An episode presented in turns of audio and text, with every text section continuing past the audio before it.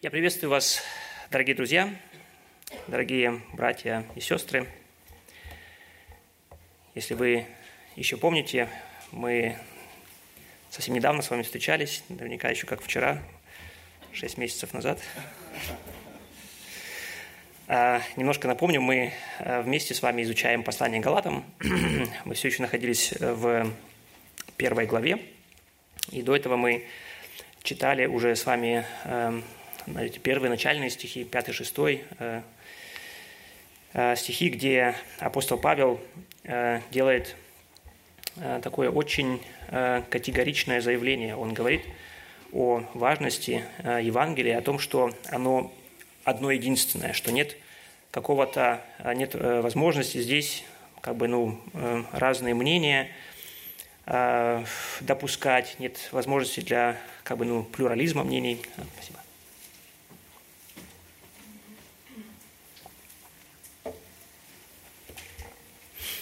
И сделав такое заявление, он впоследствии начинает э, доказывать, ну, как бы обосновывать, почему он имеет право, почему он делает такое э, заявление, почему он настолько категоричен. Он провозглашает э, проклятие на всех, кто проповедует иное Евангелие. И мы говорили вместе с вами, уже читали 11-12 стихи, где он показывает, да, что основанием его утверждения является Божье откровение.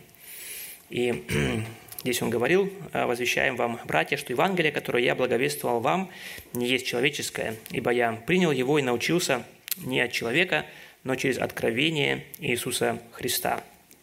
То есть он говорит, что источником Евангелия, которое проповедовал апостол Павел, является сам Христос, который явился ему непосредственно и обучал его, и передавал ему, и учил его, давал ему это Евангелие.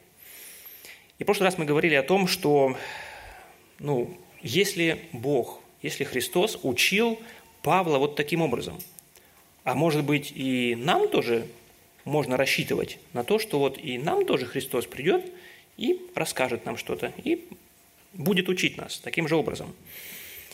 И мы говорили, что с одной стороны мы знаем, что мы исповедуем, и сегодня уже звучало это утверждение, что да, Писание, Библия – это Божье Слово, это истина – но с другой стороны, мы видим и переживаем, сколько споров, сколько разных мнений, сколько разных толкований есть э, на, это же, на одно и то же Писание. И каждый утверждает свое, и каждый э, говорит, что я говорю истину, я на основании Писания все это говорю. И видя это, мы переживая вот это все, мы где-то у нас ну, желание такое есть, ну вот какой-то определенности, да, вот э, одного послушаешь, одно говорит, другое послушаешь, другое говорит. А вот, вот, вот бы нам вот так же, да, вот, вот Христос бы пришел, сказал бы нам, и тогда бы вообще вот все, никаких сомнений было бы, не было бы. И почему нам э, важно и необходимо размышлять над этим, потому что сегодня тоже есть люди, которые утверждают, э, что Христос говорит к ним – что Христос является им, что Христос учит их. Не только вот через Писание, а непосредственно, что Он э, приходит к ним и дает им какие-то свои новые откровения. И мы видим и встречаем подобных людей, что, как мы вчера, в прошлый раз тоже говорили, такая, такая идея или утверждение, что э, Бог, Он же не только на небе сейчас живет, он же живет также и в сердце каждого человека, и поэтому для того, чтобы ну, эту истину открыть, не только есть, как мы читали сегодня, а, как Александр уже сказал, не только вот этот единственный свет, единственное вернейшее пророческое слово, но есть же Бог внутри, и истина, значит, чтобы ее найти, значит, нужно просто надо обращаться внутрь, нужно вот это внутренний свет открыть. э, в себе, и это целая практика, целое учение, которое как бы следует вот этой теории, что э, недостаточно иметь вот это откровение в Писании, есть иные источники для божественного откровения, для богопознания. Это выражается, как мы в прошлый раз говорили, в разных мистических э, практиках, которые практикуются в разных абсолютно э, церквях. Мы видим это в истории, мы видим это в этих, ну, как бы сказать, исторических э, больших церквях – Э, в католицизме, э, в православии это очень распространено, это очень много, в этом присутствует этого, но и в современных протестантских церквях пятидесятнического или харизматического толка, то есть там это все наполнено этим, наполнено этой идеей, что Бог говорит сегодня и по-другому, непосредственно через какие-то вот особые переживания, через какие-то особые откровения. И сегодня сегодняшнюю проповедь я хотел назвать или назвал «Мертвые буквы или живое слово». И основная мысль, о чем мне хотелось бы говорить сегодня, это утверждение, что если мы допустим иные источники истины, кроме Писания, если мы будем искать истину в других источниках, кроме Писания, то мы понесем большой урон в нашей духовной жизни. И мы будем говорить сегодня об опасностях, которые подстерегают нас, если мы примем как раз такую возможность, что или допустим, что Бог говорит к нам сегодня и через какие-то иные источники, помимо Его Слова, помимо Божьего откровения. И сначала мне бы хотелось э, подумать вместе с вами, поразмышлять, почему такое представление, почему такая идея, что Бог говорит к нам сегодня и какими-то еще другими путями. Почему она может нам как бы ну, импонировать, почему мы, она нам может показаться такой привлекательной. Ну, а первое, как бы еще раз хотелось для общей картины упомянуть, что с одной стороны, эта идея, она обещает нам действительно э, избавить нас от неопределенности. Мы уже говорили об этом немножко. То есть то, что Бог мне непосредственно сказал, через какое-то вот такое прямое слово, через прямое откровение, то там уже не может быть сомнений. Да? То есть это уже Бог сказал, там уже, ну, все, это уже я точно знаю, что вот так оно и есть. И эм,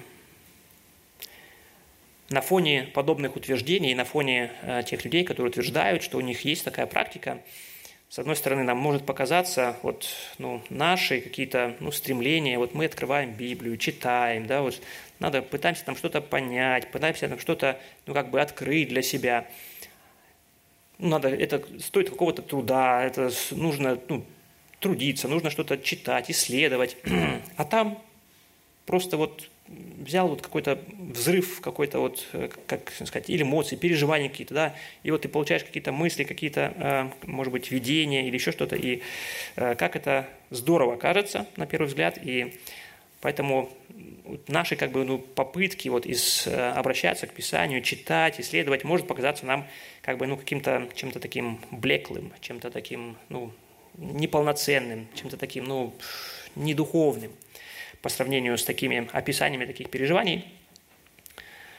А, и просто как из своего опыта я могу сказать, в свое время я а, с удовольствием читал а, книги одного харизматического автора, и что для меня было как бы, ну, подкупало где-то немножко в этих книгах. С одной стороны, там было достаточно много ну, хороших идей, хороших представлений, да, он очень много говорил о страхе Божьем, да, и это как бы ну, действительно ну, где-то меня ближе приводило к Богу, с одной стороны, а, помогало мне. А, он также, что было как бы очень странно для меня, где-то слышать, э, говорил тоже критически э, в отношении практики этих э, духовных или каких-то откровений, которые практиковались в харизматических церквях, или что он сам переживал и это он критически выражал э, эти, ну, выражался по, по отношению к этой практике. Это все как бы было хорошо, но с другой стороны потом приходили такие э, выражения, такие мнения. И вот Бог мне сказал, Дух Святой мне открыл, Дух Святой мне проговорил. И потом уже, когда я читаю эти слова, то я уже как бы вот я чувствую, ну как бы я помню свое вот это переживание, да? Вау! Вот, вот, вот эта высота – вот она, духовность такая, а? Бог говорит к нему непосредственно. Такая зависть немножко, да? И мне бы хотелось, я бы вот тоже так, вот, вот говорил бы мне Бог тоже так, с одной стороны. И если мы говорим об этом, если мы, э, ну, как бы читаем этих э, подобных, или слышим, или общаемся с такими людьми, или читаем подобные книги, а, если я открываю как бы возможность, да, что Бог говорит таким образом, то я уже открыт к восприятию всего того, о чем эти авторы впоследствии будут говорить. То есть, ну, это первая причина, почему нам кажется, или почему нам иногда кажется более привлекательным какие-то иные источники откровения, иные источники истины, кроме, помимо Писания. Да, мы желаем где-то вот этого непосредственного Божьего откровения, чтобы избавиться от, э, от неопределенности. И второе, почему я думаю, нам иногда может казаться это более привлекательным, если бы Бог говорил к нам непосредственно напрямую, то э, тот факт, да, что мы живем в мире и привыкли воспринимать окружающий нас мир и познавать его посредством наших чувств. Да, то есть то, что, все, что мы знаем, это мы узнали посредством органов нашего восприятия. То есть это где-то мы увидели, мы услышали, мы почувствовали это, мы, мы это переживаем. И для нас, как бы, мы всю жизнь так жили, и для нас то, что мы пережили, то, что мы увидели, то, что мы потрогали, почувствовали, это для нас становится реальностью. И все остальное как бы для нас сложно для восприятия. И проблема, если вот эту вот этот наш опыт, практик физического, ну, или практика нашего физического мира, если мы пытаемся это перенести теперь в сферу духовную, в сферу духовного богопознания, где мы тоже можем, ну как, подумать, да, вот то, что я пережил, то, что я почувствовал, то и реально, то и справедливо, то и правильно. Действительно, если, может быть, вы уже э, общались сами или где-то слышали такие свидетельства, если вы разговариваете с э, представителями ну, вот, э, других э, конфессий, может быть, как раз пятидесятнического такого направления, то вы можете открывать Писание, говорить какие-то ну, какие истины оттуда, и в ответ вы можете получить просто такой ответ, да, а я это чувствую, а я это переживаю. Ты вот мне говоришь, что этого не может быть, а оно у меня есть, а я его переживаю, значит, это правильно – потому что я это чувствую. На основании того, что я пережил это, я переживаю. То есть не на основании какого-то а, другого, не на другом основании, а вот чисто на основании своих чувств, на основании своих переживаний. И нам тоже может захотеться, если мы общаемся, если мы видим такие практики и общаемся с такими людьми, нам тоже может захотеться иметь подобные переживания, иметь вот эти дополнительные и такие более, ну как, живые источники информации, источники откровения, источники богопознания. Проблема только в том, что если э, две причины, да, если мы э, допускаем, что действительно есть иные источники Божьего откровения, которыми мы можем пользоваться в данный момент, то это отразится очень сильно на нашем отношении к Писанию. Если мы а, открываем себя подобным переживаниям, если мы допускаем возможность того, что Бог может говорить и учить меня непосредственно напрямую, как в свое время, как мы читали апостола Павла, он учил и обучал, а, тогда это изменит мое отношение к Писанию. Тогда, скорее всего, я буду относиться к Библии, буду относиться к записанному Божьему Слову как к мертвым буквам по сравнению с этими живым словом, которое я получаю сейчас, свеженькое, новое, это откровение от Бога. И действительно, если мы читаем Писание, помните, там же, это же не я придумал это выражение, мертвые буквы. Это же в Библии стоит, правильно? В Библии же говорится о мертвых буквах. Уже вы читали? 2 Коринфянам, 3 глава, 6 стих, вторая часть, и Римлянам, 7 глава, 6 стих, тоже вторая часть, там говорится, потому что буква убивает, а дух животворит. Другое место, Римлянам, да, чтобы нам служить Богу в обновлении духа, а не по ветхой букве. То есть, если мы возьмем эти вот стихи, если мы так почитаем, то как мы можем их очень легко интерпретировать или как мы можем их истолковать? Что есть мертвая буква? Что понимается под мертвой буквой? Ну, очень часто нам говорят, да, что мертвая буква – это вот написанное, записанное слово Божья Библия, да, она уже, вот, уже статична, да, она уже один раз записана, и все, она уже больше ничего не, не, не изменяется. А что является дух, что является обновлением духа? Ну, это, это вот как раз это вот эти наши духовные новые откровения, переживания. Они живые, они постоянно новые, постоянно что-то там ну, возникает, что-то я переживаю постоянно.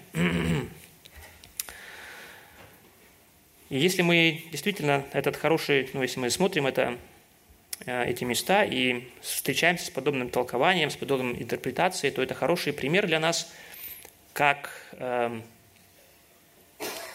вырвав э, слово, вырвав или какой-то отрезок, даже я специально здесь, э, видите, я специально как бы выбрал часть стиха, да, вот как можно меньше, да, чтобы контекст здесь как бы его не присутствует. Если его так вырвать из контекста и так истолковать, то это может показаться вполне возможно, да, действительно, так оно и есть.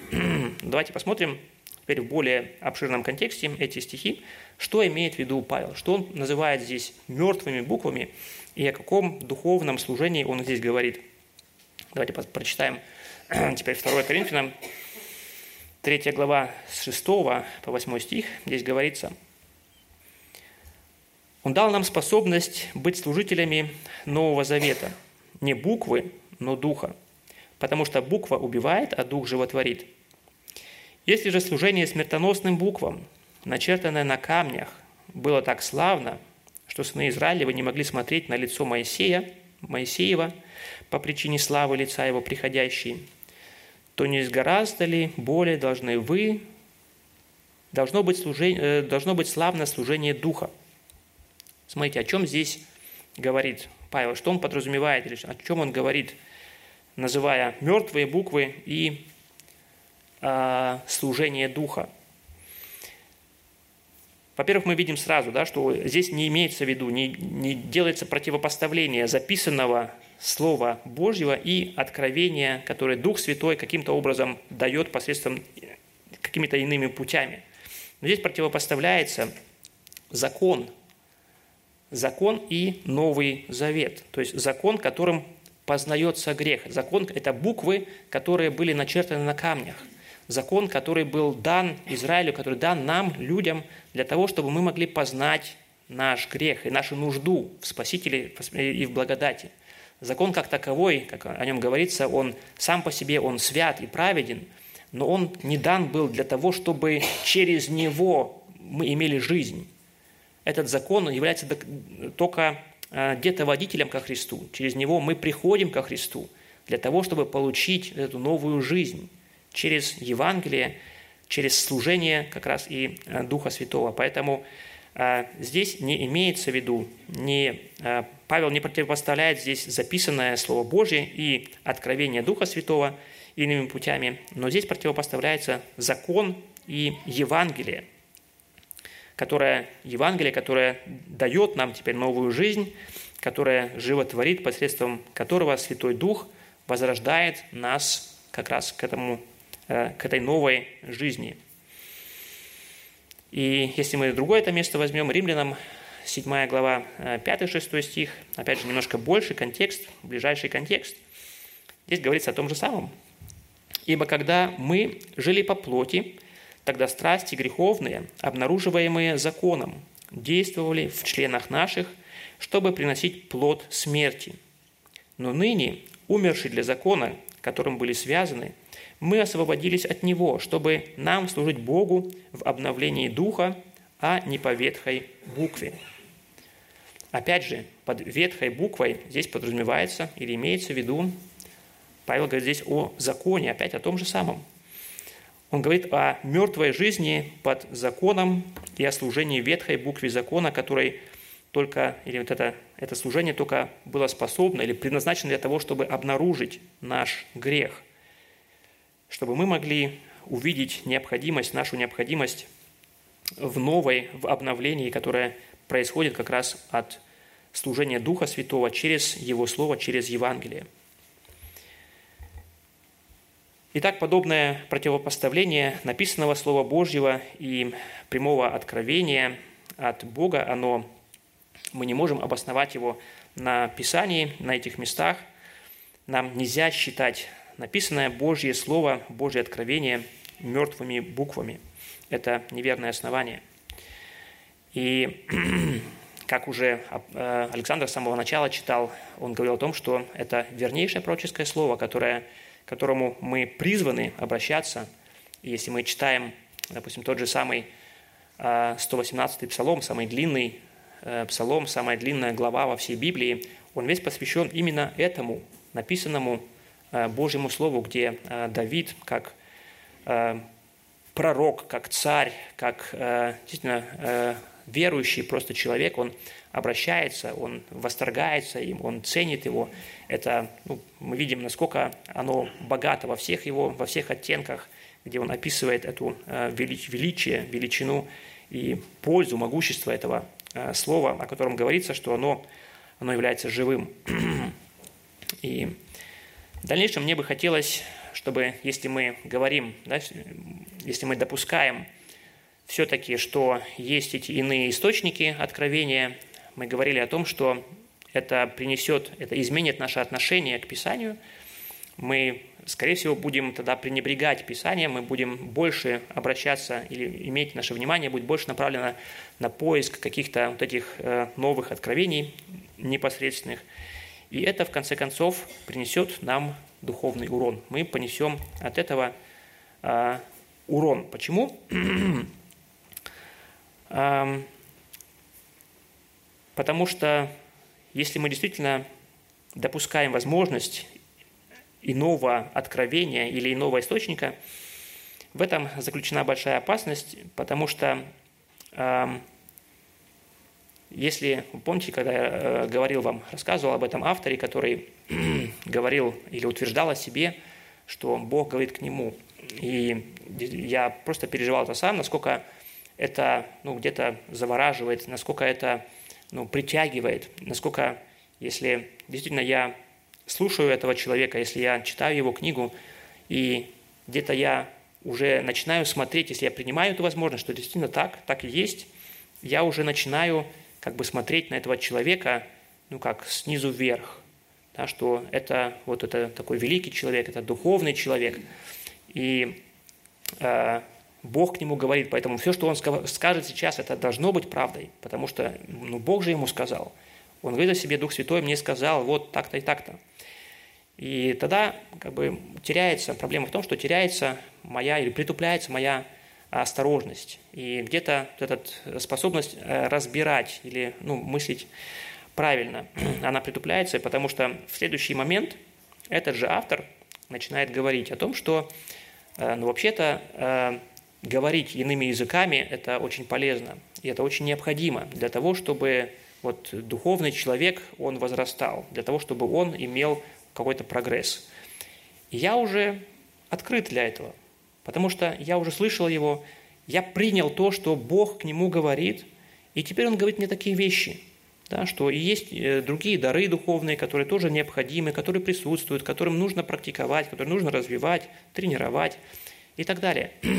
И проблема в том, или большая опасность в том, что я тогда уже открыт к разным идеям, которые как раз не содержатся в Писании. И это как раз может принести нам, от этого мы можем понести большой духовный урон, потому что мы начнем принимать ложь за истину. Мы открыты для восприятия, мы открыты для разных идей, потому что якобы Бог непосредственно говорит к этому человеку, и он уже может говорить нам все, что угодно. И мы уже не способны воспринимать, не способны, вернее, э, оценивать это здраво, оценивать это, эти утверждения здраво, и можем понести урон, в результате чего, или почему этот будет урон, потому что это сопряжено с большой опасностью разочарования. Почему? Потому что, это опять же, э, тот же, тот же автор приводил такой пример – когда э, вот в таких церквях э, одному молодому человеку было сказано, да, вот тебе вот слово от Бога, пророчество, летай, ты должен летать. Ну, куда пойдешь? Вот Бог сказал, да, вот я принимаю такое, да, что Бог сказал, и мне нужно летать.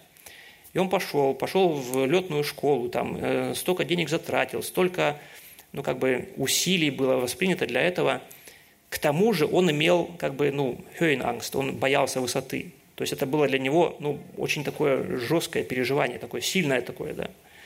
И потом через какое-то время оказалось, что Бог и не хотел его туда. Это, вообще это была не Божья воля для того, чтобы он туда шел и летал.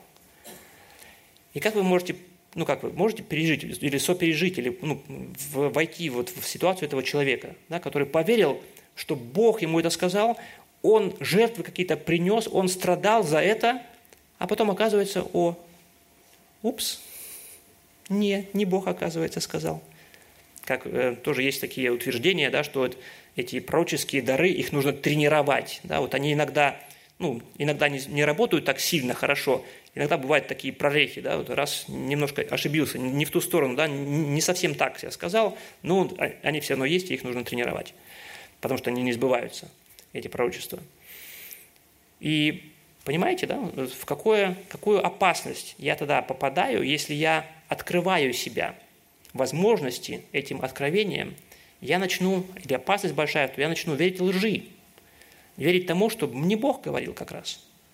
И я буду переживать, я буду думать, что Бог мне это сказал, я буду идти, затрачивать какие-то силы, буду думать, что я исполняю волю Божью, что Бог мне будет помогать в этом, а Бога там рядом нету. И это не будет работать в моей жизни, не будет иметь силы в моей жизни, не будет действовать, не будет меня изменять. И это э, большая опасность, что как раз это приведет меня к разочарованию. Ведь я доверился Богу, а это не работает. А это как бы ну, провалилось в моей жизни. Мое доверие Богу не принесло мне какого-то вот э, духовного блага. Наоборот, я понесу урон из-за того, что я поверил иному источнику, поверил э, не истине Писания. Разочарование, большая опасность разочарования. Также мы понесем урон из-за того, что у нас будут отсутствовать духовные перемены. Если э, мы относимся к Писанию как к мертвым буквам, тогда обязательно мы понесем урон в нашей жизни, потому что мы лишим себя источника перемен в нашей жизни. Смотрите, в первом послании к фессалоникийцам во второй главе, 13 стихом, апостол Павел говорит здесь, «Посему и мы непрестанно благодарим Бога, что, приняв от нас Слово, слышанное Слово Божие, вы приняли его не как Слово человеческое, но как Слово Божье, которое оно и есть поистине, которое и действует в вас, верующих». О чем Павел здесь говорит? Он говорит о том, что как я воспринимаю Писание, это отражается на том, какое действие это слово, какое действие Писание будет производить в моей жизни. Если я отношусь к Божьему Слову как к мертвым буквам, оно не сможет действовать и преображать меня. Но Писание, как мы знаем, Писание не является мертвыми буквами.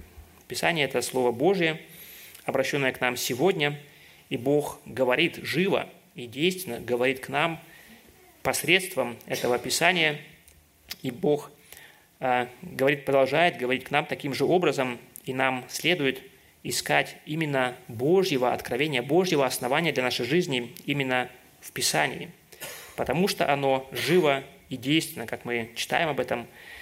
Если мы принимаем его как Божье Слово, тогда оно будет действовать и преображать нас, и Дух Святой будет использовать его как инструмент для того, чтобы преображать нас, преображать нашу жизнь. Но опять же, для этого нужно правильное отношение к нему. То есть я должен принимать это Божье Слово не просто как человеческое, не просто как э, ну, историческую информацию, как мнение одного человека, но если я принимаю его как Слово Божье, которое от Бога исходит, которое действует действительно, которое имеет вот это основание, оно будет и действовать во мне – если я верую, принимаю его, если я верую, растворяю его, если я верую, применяю его в своей жизни. Поэтому если я наоборот, да, если от обратного, если я думаю, что Слово Божье – это всего лишь, или записанное Слово Божье, Библия – это всего лишь мертвое Слово, если мертвые буквы, я лишаю себя этой возможности, что Бог и Дух Святой будет работать во мне посредством как раз этого Слова – потому что я отношусь к нему неправильно. И в конце концов, как мы уже говорили в самом начале, почему это может быть привлекательным для нас, нам может казаться, что если мы получим вот это вот прямое откровение от Бога, то все проблемы решатся, я буду точно знать, э, что есть истина, не будет никаких сомнений, не будет никаких споров, не будет никаких каких-то ну, неуверенности, неопределенности. Но это только видимое, как бы, ну, видимый аргумент или на самом деле проблема в том, что, может быть, какое-то время вы будете так чувствовать себя, но через какое-то время, короткое, я думаю, вы встретите другого человека, который скажет вам, а у меня тоже есть откровение от Бога. И он скажет вам какую-то вещь, которая с вашей ну, несовместима, совсем по-другому. И что вы будете делать? У вас одна уверенность, я от Бога получил, а он тоже говорит, что от Бога получил. И как нам быть теперь? На самом деле, если мы покидаем Писание, если мы покидаем вот эту э, основную идею, что Писание является откровением от Бога, ища как бы, или думая получить определенность, на самом деле мы покидаем любую, любой, как бы, ну, зихерахафен, любой, любой порт и выходим в море, в океан неопределенности. Потому что там уже не, некому судить, что правильно, что нет, потому что нет никакого основания. Один говорит одно, другой говорит другое, одному Бог это сказал, другому Бог это сказал. И как я могу проверить это? Кому Бог что сказал? К тому же, Писание предупреждает нас о том, что наше сердце, которое, в котором возникают эти мысли, в котором возникают желания, оно испорчено, и оно лукаво предельно. И это большая проблема, если мы пытаемся какие-то откровения или какие-то какие вещи выдать за Божью волю, которая является на самом деле просто выражением каких-то наших желаний, где наше сердце пытается обмануть и выдать желаемое за действительное. И наше отношение а, к Писанию, какой есть следующий еще аспект, который важен для нас, я думаю, а, для того, чтобы мы посмотрели на это, наше отношение к Писанию отражает также и наше понимание Бога. То есть то, как я воспринимаю Писание, это показывает, каким я понимаю или как я отношусь к Богу, какой Бог вообще в моем понимании, восприятии. Эм, не знаю, вы сталкивались уже с подобными э, утверждениями, э, но вот у меня были такие э, возможности разговаривать, общаться с людьми, и они тоже так утверждают, да, что ну, Писание, Писание, Библия, ну, в конце концов, ну, Бог же больше Писания – Бог больше Писания. Как вам это утверждение? Ну, правда же? Бог – это бесконечность, да? это абсолют, это полнота всеобъемлющая. Это ну, все знания, это полная информация, это все, все, что э, только это абсолют. Да? И мы видим, да, что ну, Писание это, ну, оно ограничено оно ограничено вот каким-то вот одной книгой, какой-то определенной информацией, объем информации. Да? И можно сказать, ну да, действительно, но Бог больше Писания. Но какие выводы мы из этого делаем? Неправильный вывод э, в том, что, чтобы сказать теперь, да, что ну, э, если Бог больше Писания, значит, у Него есть и следующие какие-то откровения, которые в Писании сейчас не записаны. Потому что Бог больше Писания – он может как бы это Писание ну, дополнить, он может его изменить, он может его каким-то образом ну, еще э, работать над ним. Но мы знаем этот хороший э, тоже стих из книги Второзакония, 29 глава, 29 стих. Здесь говорится, «Сокрытое принадлежит Господу Богу нашему, а открытое нам и сынам нашим до века, чтобы мы исполняли все слова закона всего. Закона всего. То есть, если мы говорим о том, что Бог, Он всезнающий, если мы говорим о том, что Он обладает абсолютной мудростью, то этот Бог мудрый, абсолютно мудрый, абсолютно всезнающий, Он в своем всеведении захотел открыть нам вот этот объем информации, который мы содержим, которая содержится в Писании, в Библии. Если мы допускаем того, что, или допускаем мысль о том, что ну, Бог больше Писания, и поэтому ну, сейчас же ну, тоже такие идеи, такие воспри, восприятия есть, что ну, Писание писалось сколько? Ну, две тысячи лет назад. Оно почти было уже закончено. Еще дольше, э, там более старые книги. Но как они относятся к современной жизни? У нас же столько всего нового. У нас общество совсем другое. Там мы сейчас на машинах ездим. В Библии что про машины сказано что-то? Ну нет, не сказано про машины. Ну вот, значит, значит, э, Библия не имеет всей информации, необходимой для нашей жизни. Потому что та жизнь была старая, а наша жизнь, она как бы, ну, она продвинута уже больше, и поэтому Библия не содержит всего, всей информации, необходимой для нас. И тогда это как раз и выражает, это отражает как бы наше восприятие Бога. То есть мы тогда уже начинаем думать, что если Бог, ну, сейчас Богу необходимо дополнять то откровение, которое Он дал когда-то, это значит, что Он был недостаточно мудр, он имел недостаточно информации, он имел недостаточно ведения о том, что будет сейчас происходить, и поэтому его писание, которое он дал, это откровение, которое он дал в свое время, оно теперь нуждается ну, в дополнениях, оно теперь нуждается в корректировках, в изменениях. И это показывает нам, это вернее показывает, или э, э, через такое отношение я говорю, что Бог не обладает на самом деле абсолютным все знанием. Потому что тот момент, когда это Писание давалось, Бог не предусмотрел ситуации моей, которая сейчас происходит. Значит, он был недостаточно мудр. Значит, он не имел достаточно всеведения и не знал всех ситуаций. А, и проблема тоже бывает или будет тогда, а, если я таким образом отношусь к Богу и отношусь к Писанию, это будет иметь следующие последствия в моей жизни. Если я допускаю ту, ту мысль, что Бог может изменить или дополнить свое откровение, потому что жизнь-то меняется, жизнь новая сейчас, то как я тогда могу вообще полагаться на Писание? Как я могу тогда исполнить какую-то заповедь, для которой, для исполнения которой мне нужно, может быть, что-то оставить, или для которой мне нужно ну, чем-то пожертвовать, или ну, которая меня в какую-то очень неприятную ситуацию ставит. Как я могу положиться на это основание, что это Бог этого желает, а вдруг оно уже изменилось? А вдруг это уже устаревшая заповедь? А вдруг Бог уже что-то другое кому-то сказал, или его мнение сейчас поменялось? Вдруг это здесь какое-то дополнение есть, которое я еще не знаю? На самом деле, если я действительно э, открываю себя подобным идеям, подобным практикам, у меня не будет основания в жизни.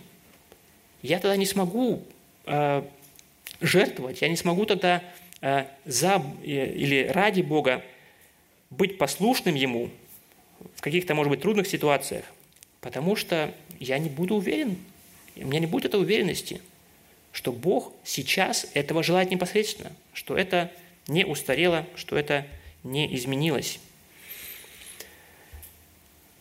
И как это может выражаться на практике, не знаю, может быть, вы уже тоже переживали подобные ситуации, подобные случаи, а, когда люди начинают молиться о том, чтобы узнать Божью волю, а, и это ну, замечательно. Во многих сферах или во многих ситуациях это необходимо и нужно, но некоторые наши такие молитвы, на самом деле, они являются бессмысленными – Потому что воля Божья в том вопросе, о котором я молюсь, она давно уже открыта, и она ясна. Э, некоторые примеры э, э, были, и они у нас происходили, в наших церквях тоже, что некоторые начинают молиться о том, есть ли воля Божья, чтобы мне выйти замуж или жениться на человеке, который еще не является верующим человеком. И потом, вот в результате такой молитвы, приходит такое заявление, а Бог мне сказал, что мне можно. И потом, когда уже э, может быть, и пастыря начинает разговаривать с этим человеком, э, ну как Бог тебе мог это сказать? Бог уже сказал об этом. Бог уже очень конкретно и ясно говорит о том, что нельзя преклоняться по чужое ермо с неверными. Или какое общение праведности с беззаконием, или что общего у света со тьмою.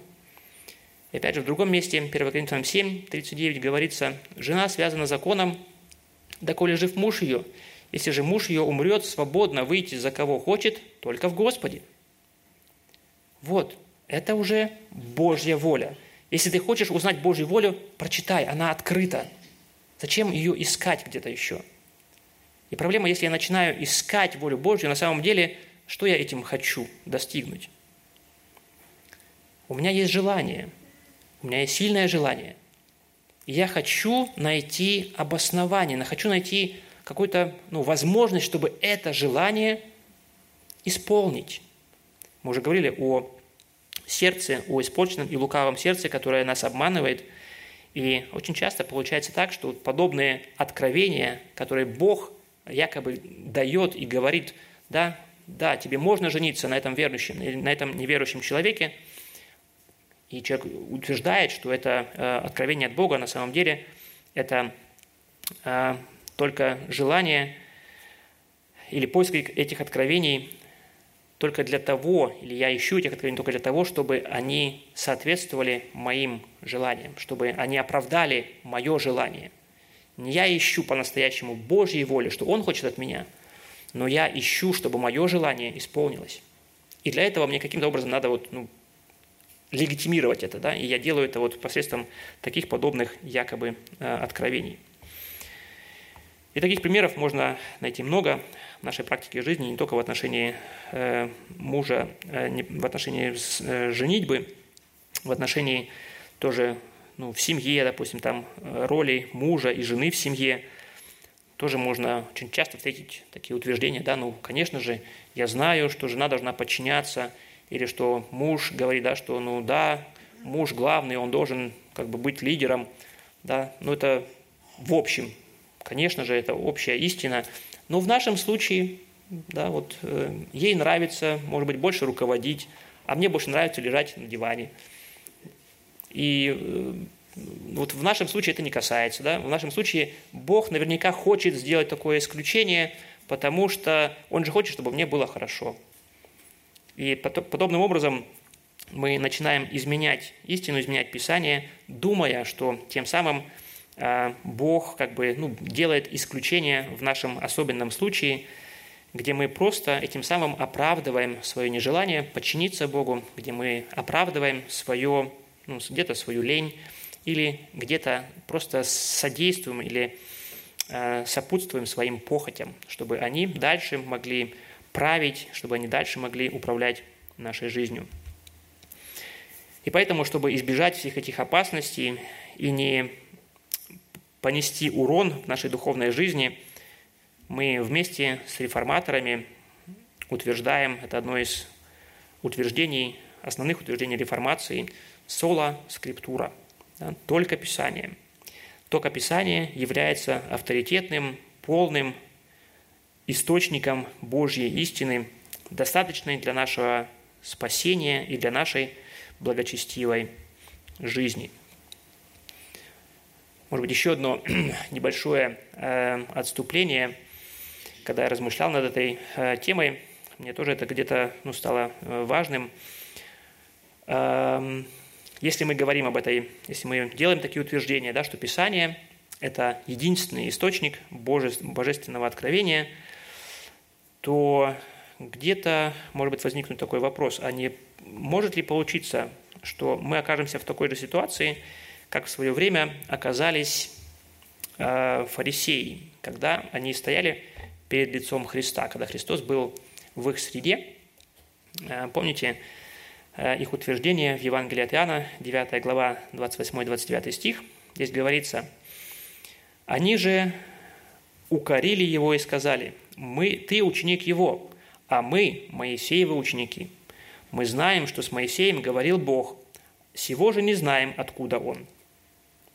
То есть в той ситуации э, они утверждали, они знали, написанное Слово Божье, они держались его, а здесь пришел Христос, говорит что-то, что по их мнению противоречит их представлениям, и они на этом основании не готовы принимать его.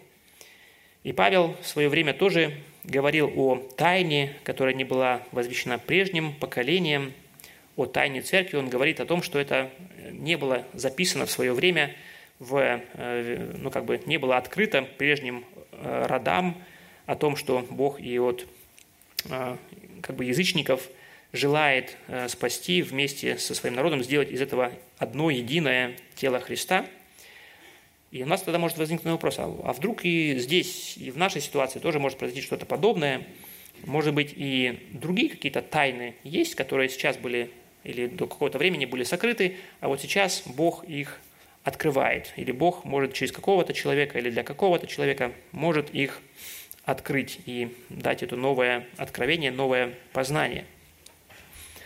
А, но опять же, мы, о чем мы, на чем мы стоим, на что мы утверждаем – это то, что откровение, которое мы имеем, оно является законченным.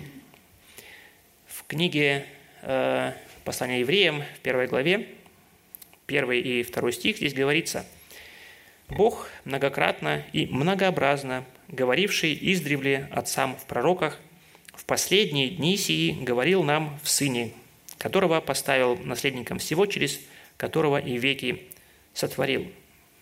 Здесь как бы дается как бы, ну, это э, история поступательного откровения, которое Бог давал людям в, во времена Ветхого Завета.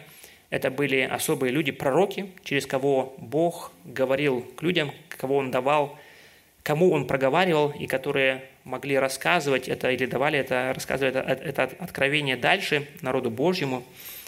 И в последние дни сии Бог говорил в Сыне. То есть э, Иисус Христос, когда пришел, Он являлся этим самым важным, самым полным откровением э, Бога, которое Он дал э, для людей. То есть Его жизнь, Его учение, Его смерть на кресте, Его воскресение, они дали как бы вот это полное откровение, которое было необходимо, необходимо для нас. И здесь как бы не говорится о том, что и потом Бог пошлет еще кого-то для того, чтобы учить вас или давать какие-то новые откровения. И мы тоже э, понимаем и знаем, что в э, Евангелии от Иоанна в 16 главе, 12 по 14 стихи, сам Иисус говорит о том, что а, «Еще многое имею сказать вам, но вы теперь не можете вместить. Когда же придет Он, Дух истины, то наставит вас на всякую истину. Ибо не от себя говорить будет, но будет говорить, что услышит, и будущее возвестит вам, и прославит меня, потому что от моего возьмет и возвестит вам». То есть здесь Иисус говорит, утверждает, что Он не передал полного учения своим ученикам, не потому что Он не мог это делать, или не смог, или не знал, но потому что ученики не были способны воспринимать это сейчас, в тот момент – но он утверждает и говорит о том, что этот труд передачи этой Божьей, божественной истины, божественного откровения будет производить впоследствии Дух Святой, как мы и видим, что и происходило. То есть э, Дух Святой, он действовал в авторах, э, которые записывали книги э, Нового Завета, он действовал, он вдохновлял их, как мы читаем в послании к Тимофею, о том, что это богодухновенное слово, то есть Бог инициировал написание этих книг.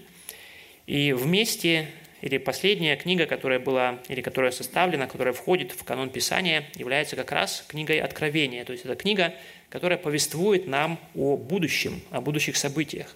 То есть то, что Христос сказал здесь, и будущее возвестит вам, это то последнее действие, которое Бог в этом своем процессе откровения, в процессе открытия нам своей истины – которым оно завершается. И поэтому мы утверждаем, опять же, что э, Писание является этим, этим полным и закрытым, или э, ну, оно обладает уже полнотой, полнотой э, божественной истины, которая достаточна для того, чтобы нам иметь вот это познание, познание Бога, оно, не, оно достаточно для того, чтобы мы были спасены, там есть все необходимое для того, чтобы мы познали Бога, познали Христа – Там есть все необходимое для нашей благочестивой жизни. Поэтому, опять же, вместе с э, реформаторами мы утверждаем соло скриптура. Только Писание, только Писание является авторитетным источником божественной истины, достаточным для нашего спасения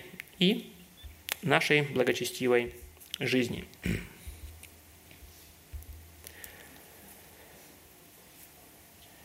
Какое практическое, практические выводы мы можем а, вывести или можем взять для себя еще раз, если мы размышляем над э, этими темами. Опять же, еще раз, может быть, повторим, почему Писание может казаться мне мертвыми буквами. Если мы читаем Писание, нам нужно прилагать старания, нам нужно прилагать усилия, нам нужно прилагать какие-то затраты, сил для того, чтобы его понять. Со словом нужно работать, нужно преодолевать определенные барьеры, которые у нас есть, для того, чтобы понять его правильно. Нам нужно копать, углубиться, чтобы положить основание наше на камни. И здесь, опять же, опасность лени возникает, что нам иногда ну, не хочется, нам иногда, иногда не хочется тратить этих сил, прилагать эти старания для того, чтобы копать, углубиться, изучать. Гораздо легче сразу, чтобы на готовенькое, вот каким-то таким особым образом, чтобы Бог нам открыл свою истину. Но если мы, как бы, опять же, еще одна мысль, если мы желаем, если мы э, жаждем вот таких, э, чтобы Бог говорил к нам непосредственно, чтобы Бог говорил к нам напрямую, мы забываем или упускаем из вида еще один факт того, что кому много дано, с того много спросится. Есть в истории, э, в истории Писания или в истории всего человечества мы видим действительно таких людей, кому Бог говорил напрямую, непосредственно. Одним таким человеком был Моисей – это Моисей – это э, тот человек, с кем Бог говорил устами к устам. То есть он был непосредственно получал вот эти откровения от Бога.